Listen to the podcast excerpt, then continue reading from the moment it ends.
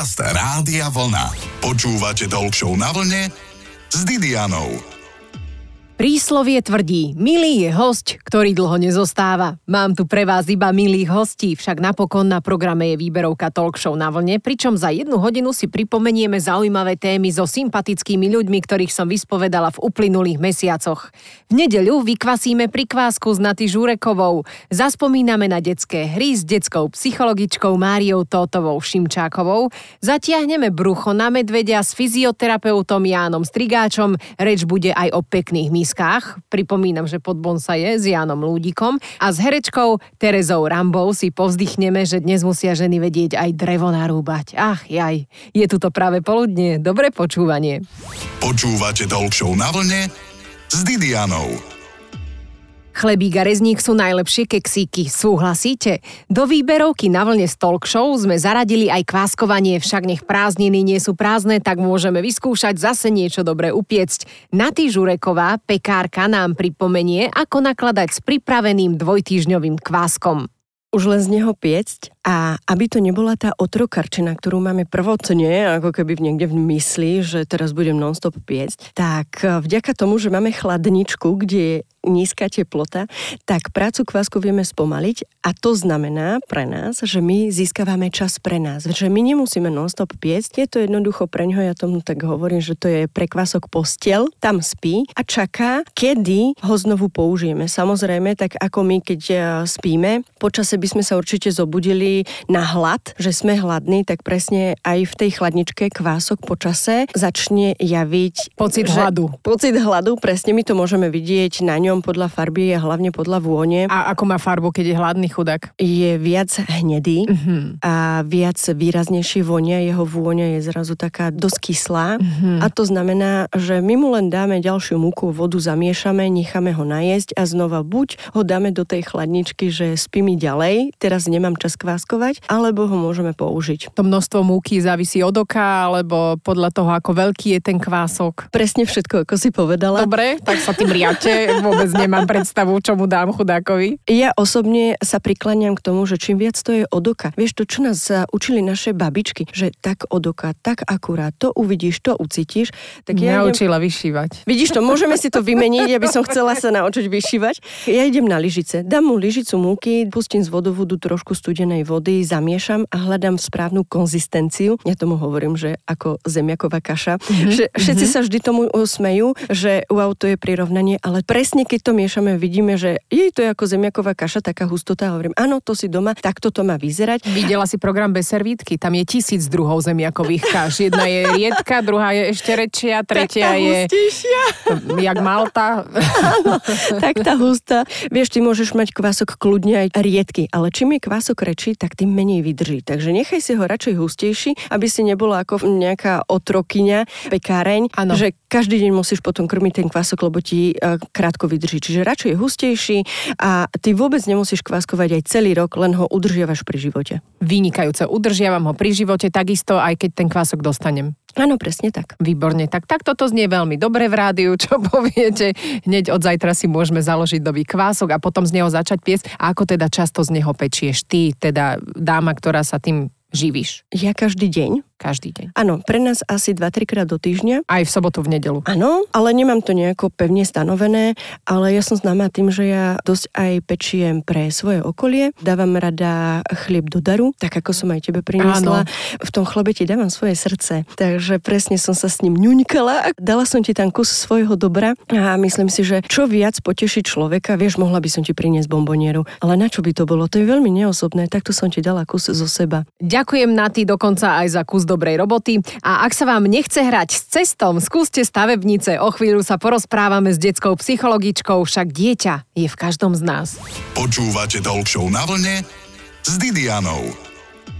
Deti sú ako čerstvý betón. Čo na ne padne, to zanechá otlačok. O tom, ako s deťmi komunikovať, koľko krúžkov by mali absolvovať, odkedy by si mali vedieť zaviezať šnúrky, ale aj o tom, ako sa s nimi hrať som sa v talk show na vlne rozprávala s detskou psychologičkou Máriou Totovou Šimčákovou a dnes si to pripomenieme vo výberovke. Je to zručnosť, ktorú treba dieťa naučiť, takisto ako všetko ostatné. To znamená, že sadnúť si s ním, keď je malé a podávať mu nejaké tie hračky, rozvíjať nejakú hru. A to, čo sa maminky pýtajú, že ono to postupne naozaj príde do toho, že to dieťa sa vie hrať aj samostatne. Je dôležité vymyslieť a dať mu nejaký zaujímavý materiál, však je to naozaj čo, o tom, nejaký textil, že... silón, alebo čo? Môže to byť presne také, že čokoľvek, čo doma nájdeš, ak deti sa najradšej hrajú naozaj s tým, čo sa nájde doma. Ale ja si myslím, že hlavne tie konštruktívne hry sú dnes také veľmi fajn pre deti deti, že si dokážu, my hovoríme, že napríklad hra sa posudzuje aj podľa toho, čo dieťa dokáže postaviť. Hej? Mm-hmm. Že staviame si nejakú väžu, staviame si, povieme mu dom a dieťa vie podľa vlastnej fantázie zložiť niečo, čo ten dom charakterizuje. Od koľkých rokov by to malo už... vedieť skladať niečo? Či to je od, od talentu toho, závisí? Od toho útleho veku ja si myslím, že to naozaj v tých dvoch rokoch začína veľkými kockami, veľkými vecami a potom postupne ide do drobnosti. My totiž tú motoriku No a potom dospelí na to stúpi a bolí ho to všade, má akú presú kultúru doma. Upratovať ho treba učiť. Odkedy, pani doktorka? Ja hovorím, že upratovanie musí byť tiež zábava. To znamená, že posuniem krávicu o meter ďalej a robíme to systémom, kto viac kociek hodí. Hej? A už je to hneď za väčšia zábava ako systémom len to tak ukladať. Dobre, a druhá vec je, že to, čo dieťa pekne postaví, aby ano. sme rozvíjali jeho sebavedomie, by malo ísť na poličku. Hej, to mm-hmm. by mala byť tá druhá línia, že ho naučíme. Na ktorú dočiahne, ale áno, najlepšie. Primerane dočiahne, alebo takú, kde môžeme sa potom večer pochváliť tátovi, že pozri sa, akú úžasnú stavbu postavil, lebo je fajn, ak v rámci tej hry pochopíme, že ona je to vlastne systém na rozvoj sebavedomia dieťaťa. Lebo zdravé sebavedomie rastie vtedy, ak dieťa je pochválené za niečo a vníma svoj úspech, ale aj ono samé sa vie akoby pochváliť. Línia aj toho porovnania je v tom fajn, no lenže samozrejme, ak máme dvoch súrodencov a jeden má 4-5 rokov a postaví si zo skladačky kocky, obrovské niečo Draka, a ten druhý, áno. áno, a ten druhý tam ledva postaví tri kocky na seba, tak neporovnávame ich navzájom, ale porovnávame každého samého so sebou. No. Ja som za to, aby naozaj sme pochopili, že... Sa narobíte, milí rodičia, teda. Že detská hra je vlastne naozaj to, čím sa to dieťa akoby zabaví a má sa prezentovať. A čo keď to dieťa nie je spokojné s tou e, svojou výslednou prácou? Častokrát je to o tom, že hľadá len uistenie. To znamená, Aha. že nie je spokojné, ale na druhej strane bude to preto, že naozaj má slabšiu seba dôveru, alebo preto, že sa chce vyhnúť chybám a mnohokrát to hodí na toho dospelého, ty mi pomáhaj, ty mi to urob. Tak ako v určitom veku hráme s no, deťmi. No dobre, a čo mu máme povedať? Máme nie? Mu, nie, máme mu povedať, že áno, ja ti pomôžem, ale poď aj ty, hej? Čiže dajme tomu ty jedno, ja niečo doplním a druhá línia je, že si... A keď nemáte čas, tak čo? No, no čas je to, čo si rodič potrebuje nájsť a druhá vec je, že ja chápem a rovnako som mama dvoch detí, že ono to hranie na koberci, kde posúvate autičkom podľa scenára dieťaťa, nie je úplne tá činnosť, ktorú milujete, ale je pre dieťa dôležitá. Ako komunikovať s deťmi, ak e, sa im teda nedarí dokončiť tú hru a napríklad to všetko zhodia? Dieťa má rado aj to deštrukčné. Čiže mnohokrát to, že niečo postavím, znamená, že to chcem aj zhodiť. Super. A my by sme to nemali vnímať úplne negatívne. Je ale pravda, že niekedy to, že sa mi nedarí spustiť reakciu emócií, hnevu, ľútosti. Ide do plaču, ide do kriku a tam je potrebné, aby sme naozaj zvládli tú emóciu, čo znamená, že proti nej nebojujeme, však na emócie máme právo, ale potom sa snažili vždy, aby na konci tá hra skončila úspechom dieťaťa. Ďakujeme detskej psychologičke Márii, hoci pri deťoch ešte ostaneme. Fyzioterapeut Janko Strigáč má na ne totiž finty, ako s nimi zacvičiť. Počúvate Talk na vlne s Didianou. Do výberovky talk show na vlne tentoraz zaradíme aj medveďa, slona alebo žabu. Práve o cvikoch nazvaných podľa týchto zvierat nám porozprával v apríli fyzioterapeut Jan Strigač. Janko, tak budeme vyzerať pri cvičení ako tieto zvieratka? Nebudeme vyzerať ako tie zvieratá. A už vôbec nežaba. Je to skôr e, vytvorené pre deti. Je to taká hravá forma cvičenia. Tým deťom sa moc nepáči, keď im poviem, lahnete si na chrbát, nadýchnem sa pekne, dajme tomu do týchto reberných oblúkov a nohy v nejakom plynulom pohybe posúvame týmto smerom. Je to u nich jednoduchšie, keď poviem, poďme sa zahrať na medveďa, na chrobáčika, na žabu. Mm-hmm. Raz, dvakrát im to ukážem, oni to začnú vykonávať a ja si už v tom pohybe ich opravujem manuálne. S tými deťmi treba skôr tou hrať hravou formou, pokiaľ sa dá. Ak je to naozaj že vážna diagnóza, tak tam to už tou hravou formou nejde, ani tým chrobáčikom a tam už zase využívame iné metodiky. To aj partnerom môžeme hovoriť, keď ich chceme teda nejak pohnúť k tomu, aby cvičili poď chrobáčik, poď, tuto si laškaj a už mu môžeme precvičovať nejaké cviky, však áno. No ale mne napríklad fyzioterapeut odporúčal ráno cvičiť medveďa. Uh-huh. Vraj sú to cviky, vďaka ktorým sa človek môže veľmi dobre zrekonštruovať a ponaťahovať sa. Medveď myslí myslíš zrejme polohu na štyroch? Áno. Neviem, či so zdvihnutými kolenami, So alebo máš... zdvihnutými, samozrejme, však nech aj brucho pracuje. Tak automaticky sa tam ten stred tela zapojí. Je to dobré aj na posilnenie medzilopatkových svalov a celkovo ramenných pletencov. Tá poloha na štyroch alebo so zdvihnutými kolenami je zároveň centrovanie bedrových klbov. Je to ich taká, dá sa povedať, neutrálna poloha, ale treba byť v tom dobre nadstavený. Čiže je dobré, keď ti to párkrát niekto ukáže, možno vysvetlí, čo urobiť pri tom cviku, aby si to naozaj dobre robila. Veľmi fajn je si to napríklad natočiť. Ja som si to natočila To áno, to, to pomáha. a potom som schudla aspoň 5 kg, keď som to videla, ako v tom vyzerám.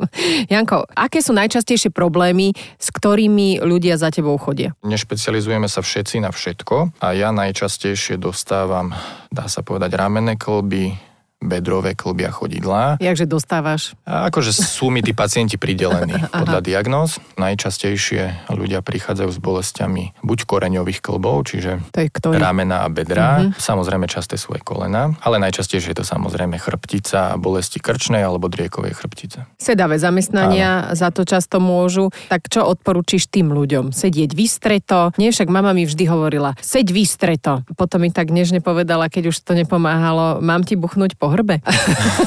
to väčšinou zabralo až potom. Čiže čo radíš ľuďom, ktorí veľa sedia? Niekedy sa hovorilo, že vystrieť sa, vystrieť sa, stále sa to opakovalo a učili nás niekedy na školách aj spojiť si ruky za stoličkou, čo Aha. nie je úplne dobré, lebo tam dochádza k hyperextenzii chrbtice v častiach, ktorých to není dobré. Určite treba mať dobrú stoličku. Fakt teraz je široký výber stoličiek rôznych balančných, či už pevných. Každému, aká vyhovuje, dá sa poradiť. Každé to centrum, ktoré sa špecializuje na výber možno tých kancelárskych potrieb, má už aj také diagnostické centrum väčšinou, keď chcú ísť naozaj z dobov a sú popredu, čiže ten človek môže prísť, vyskúšať si to. A čo robia dobre teraz, keď si chcem vybrať, dajme tomu tú stoličku do kancelárie alebo stôl, vedia to aj zapožičať. Je najlepšie aspoň 2-3 týždne na niečom sedieť, keď chcem zase nejakým spôsobom zariazovať niečo doma, hej, že chcem si vybrať možno správnu posteľ, lebo aj to je taká častá otázka. Takisto zapožičiavajú aj madrace, postele. Hej, čiže najlepšie je si to skúsiť, čo mi najviac vyhovuje, ale samozrejme nestačí si len vybrať nejaký dobrý kancelársky nábytok alebo nábytok do bytu, domu, ale aj sa pohybovať. Ďakujeme Jánovi Strigáčovi, pričom o chvíľu bude reč aj o kráse. Preberieme misky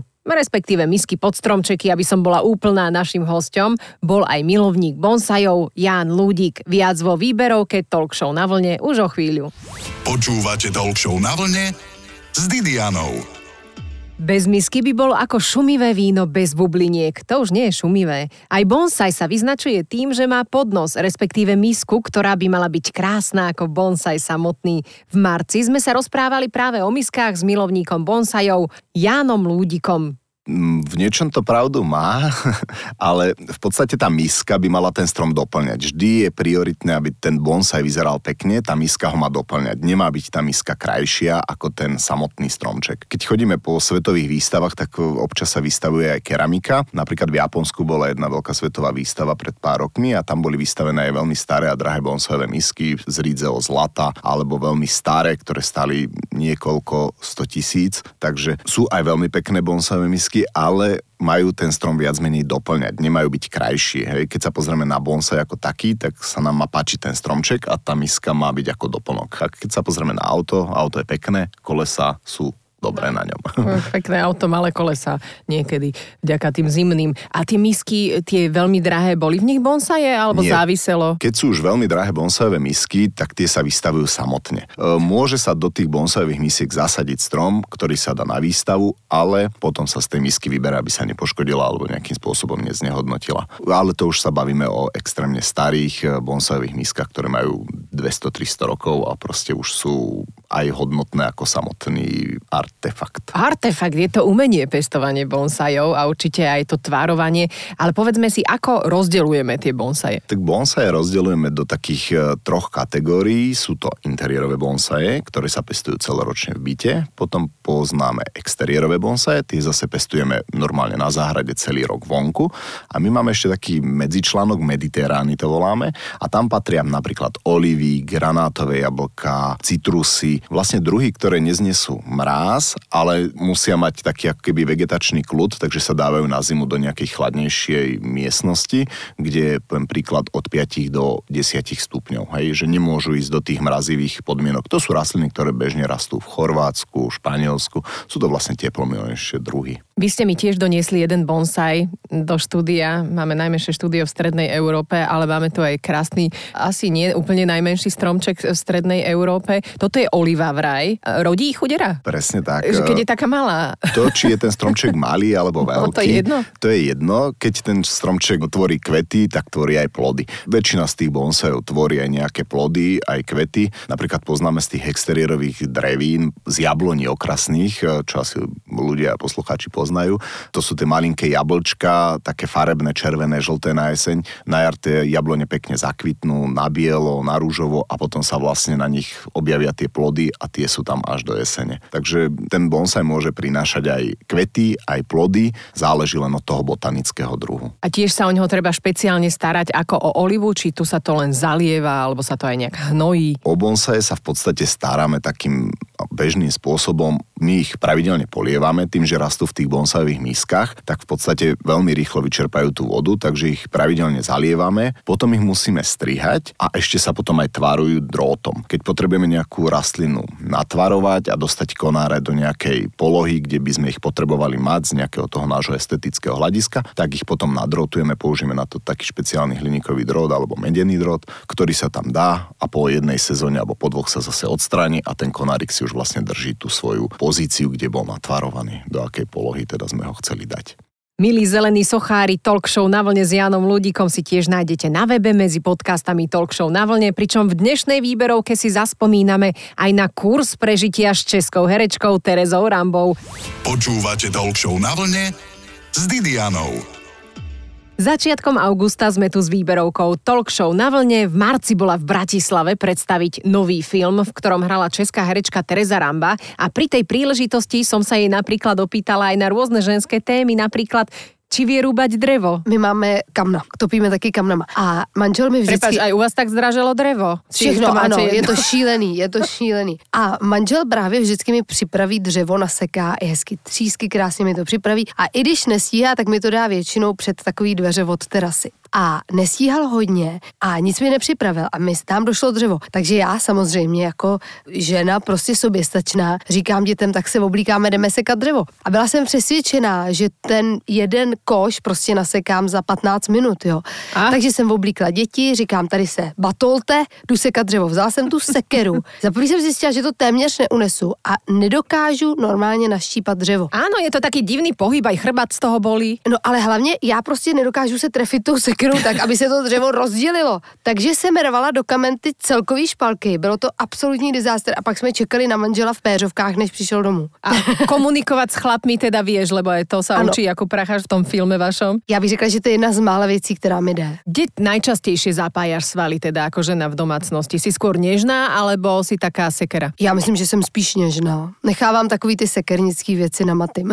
A ocitla si sa niekedy v nejakej strašnej divočine, že ja neviem, si zobrala nejaký celebrity camp alebo Survivor, a to sú také tie televízne projekty, vieš, kde sa musíš Ne. e, sama všetko uživiť, chytiť si rybu. To jsem nikdy neskoušela, ale určitě já jsem docela dobrodružná povaha a než jsme měli děti, tak jsme zažili šílené věci s Matyášem, s manželem teda. Třeba jsme byli v Peru, kde jsme byli někde v poušti a bylo šílený zemětřesení, nebo jsme byli v horách, kde manžel vlastně dostal takovou tu výškovou nemoc, takže my jsme zažili jako spousta takových dost dobrodružných věcí, ale musím říct, že od té doby, co máme děti, tak jsme takový vysrabený, jo, a jezdíme k moři a dost se to změnilo a doufám, že se k tomu ještě někdy vrátíme zpátky. Tvoj manžel je akrobát, ako som si prečítala. Ano, je to tak. Vieš, ďaka nemusel to vzad, alebo niečo takéto si skúšala? Já jsem to zkoušela, ale Vieš robiť salto vzad a rýchlo umyť riady, alebo... ne, neumím nic, neumím ani stojku, ale když mě třeba manžel drží za nohy, nebo když se rozeběhnu a on mě jako strašně rychle mě přetočí, tak to zvládnu, ale on se mi vždycky strašně směje. To teda nepoteší. A ty sa mu v ktorých úlohách e, smeješ, keď e, mu niečo nejde v domácnosti, alebo keď sa o čo pokúša? On mě poprosil, jestli bych ho nenaučila valašský čardáš, protože já jsem tancovala jako malá valašské tance a já jsem teda se ho pokoušela naučit valašský čardáš a ty lidovky mají úplně jiný rytmus než ten tanec, na který je zvyklý on. A on je prostě zvyklý, že mu všechno hned jde. On je takový ten typ, že mu vody živa všechno hned jde. A tohle mu nešlo hned, byl neskutečně naštvaný a odmít se to učit asi po 15 minutách. Tak to jsem se mu smála já. A na plesy chodíte, či ste ešte nestihli? Ne, to vůbec jsme nestihli. Ale tancujeme si doma, jako občas, no. A ako aj jeden známy choreograf spomína, nehambite sa tancovať do rytmu. Poslednou hostkou výberovky talk show na vlne bola herečka Teresa Rámba. Majte prázdniny ako z obrázku. Peknú nedeľu prajem. Počúvajte talk show na vlne s Didianou každú nedeľu po 12.